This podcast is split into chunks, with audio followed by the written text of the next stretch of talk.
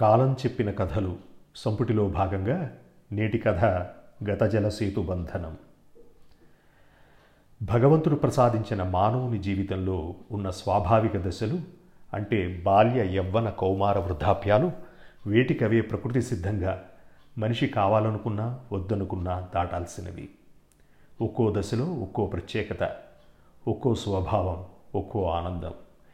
ఈ దశలన్నీ కాలంతో అనుసంధానం చేయబడి ఆయా మనుజుని జీవితకాలాన్ని శాసిస్తాయి.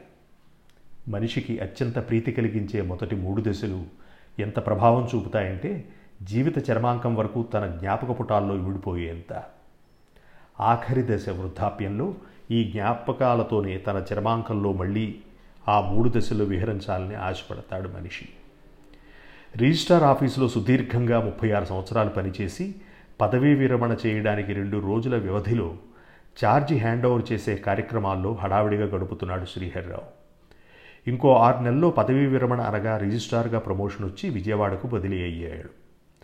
డిప్యూటీ రిజిస్ట్రార్గా రిటైర్ అవ్వాల్సి వస్తుందేమో అనుకున్న శ్రీహరిరావుకి అదృష్టం కలిసొచ్చి రిజిస్ట్రార్ కూడా కాగలిగాడు. రిటైర్మెంట్ రోజు తోటి ఉద్యోగులందరూ శుభాకాంక్షలు చెబుతుంటే శ్రీహర్రావుకు మాత్రం ఎక్కడో తెలియని బాధ గుండెల నిండా అలుముకుంది. ఏమిటి సార్? మీలో ఎప్పుడు ఉండే ఉత్సాహం కనబడటం లేదేంటి? రిటైర్ అవుతున్నందుకు బాధగా ఉందా? అని అడిగాడు సూపరింటెంట్గా పనిచేసే జానకిరామయ్య అయినా అయ్యా మీకేమిటి లోటు? కుటుంబం అంతా సంతోషంగా ఉన్నారు కదా. పిల్లలు స్థిరపడ్డారు. మీరు మీ ఊళ్ళో కట్టుకుని ఇల్లు ఉంది. ఇంకేం కావాలి సార్? రిటైర్డ్ జీవితాన్ని ఆనందంగా మీకు నచ్చిన రీతిలో అనుభవించవచ్చు కదా. నేను కూడా రెండు నెలల్లో రిటైర్ అవ్వాల్సిన వాడినే కదా అన్నాడు జానకిరామయ్య రిటైర్ అవుతున్నందుకు బాధ లేదయ్యా జానకిరామయ్య. నువ్వు అన్నట్లు నాకు ఏ విధమైన బాధ్యతలు లేవు అన్నాడు శ్రీహరి. నువ్వు చెప్పినదంతా నిజమైనా?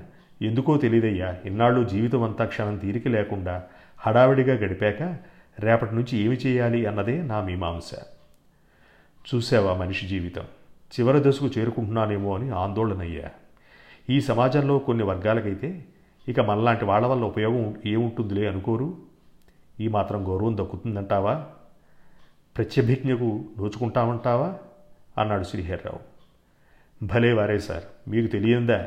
మనిషి నాకు ఈ దశ తప్పనిసరి. మీరంటే కనీసం ముందు చూపుతో అన్నీ సమకూర్చుకొని మీ బాధ్యతలన్నీ పూర్తి చేశారు. నా సంగతే తీసుకోండి.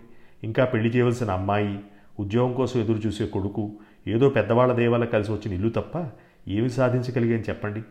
అన్నాడు జానకి రామయ్య. అవునయ్యా పీత కష్టాలు పీతవి. మనిషి జీవితమే అంత అంటుండగా జూనియర్ అసిస్టెంట్ సరోజిని వచ్చి సార్ పెద్ద హాల్లోకి రండి సార్. మన వాళ్ళంతా వచ్చేశారు. ఫోటోగ్రాఫర్ కూడా వచ్చేశాడు. అంది. ఎందుకమ్మా ఇంత పెద్ద కార్యక్రమంగా చేస్తున్నారు? ఏదో మీ శుభాకాంక్షలు చాలవా? అన్నాడు శ్రీహరిరావు. బాగుంది సార్. మీరు ఈ డిపార్ట్మెంట్ హెడ్. ఉద్యోగం మేము. ఈ మాత్రం కూడా చేయకపోతే మనసు పుతుందా చెప్పండి? అంది. కార్యక్రమం మొదలైంది. అందరూ శ్రీహరి గురించి గొప్పగా చెప్పారు. శాలువాలతో సత్కరించారు. ప్రభుత్వ వాహనంలో ఆఖరిసారిగా అధికార హోదాలో ఇంటికి బయలుదేరాడు శ్రీహరిరావు. రిటైర్ అయ్యి వారం గడిచింది. అప్పుడే వృద్ధాప్య సూచనలు కనిపిస్తున్నాయి శ్రీహరిరావుకి. నెరిసిన జుట్టు ముడతలపడ్డ శరీరం కాదు తన్ను బాధించేది. తాను చిన్నతనంలోనూ యవనంలోనూ కౌమారంలోనూ పొందిన జీవితపు మధురానుభూతి ఉద్వేగం ప్రస్తుతమున వృద్ధాప్య దశలో కానరాక మనిషి పుట్టాక అన్ని దశలు దాటాల్సిందేనని తెలుసు. అయినా మనిషిగా పుట్టాక ఆశ కూడా అంతుండదు కదా. ఏ బాధ్యత లేదు ఏ బాధాబందీ లేదు. అయినా ఎందుకో మనసు ఎప్పుడూ గతించిన మధుర జ్ఞాపకాల్ని తిరుగు తోడుతోంది. తన చిన్నతనంలోని సంఘటనలు యవనంలోని అనుభూతులు కౌమారంలోని లౌకికత్వం మృగ్యమయ్యాయి. సంతృప్తి లేని జీవితం కాలచక్రం మళ్ళీ వెనక్కి తిరిగి తన బాల్య యవ్వన కౌమార దశలను స్పృశిస్తే బాగుండునని ఆశ. అవకాశం అంటూ ఉంటే కాలచక్రంలో వెనక్కి వెళ్ళే దారి చూసి అప్పటి ఆనందానుభూతులను పొందడంతో పాటు అప్పుడు చేసిన పొరపాట్లు కూడా సరిచేసుకోవచ్చునన్న కోరిక. గత యుగాలలో ప్రతి దశకు ఎక్కువ పరిమితి ఉంటే ఈ కలియుగంలో ప్రతి దశ సగానికి పైగా తగ్గిపోయింది. బాల్యంలోని కేరింతలు తల్లిదండ్రుల లాలిత్యపు స్పర్శ తోటి స్నేహితులతో ఆటలు మళ్ళీ రావు కదా. బడికి వెళ్ళడం తినడం ఆడుకోవడం ఇంతటి స్వేచ్ఛ మనిషికి ఏ దశలో ఉంటుంది?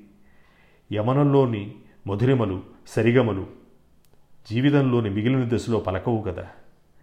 ఇన్నాళ్ళ కాచి వడపోసిన జీవితానుభవాన్ని నెమరు వేసుకుంటూ వ్యక్తిత్వాన్ని బలవంతపు హుందాతనాన్ని పోషించుకుంటూ గడపాల్సిందేనా?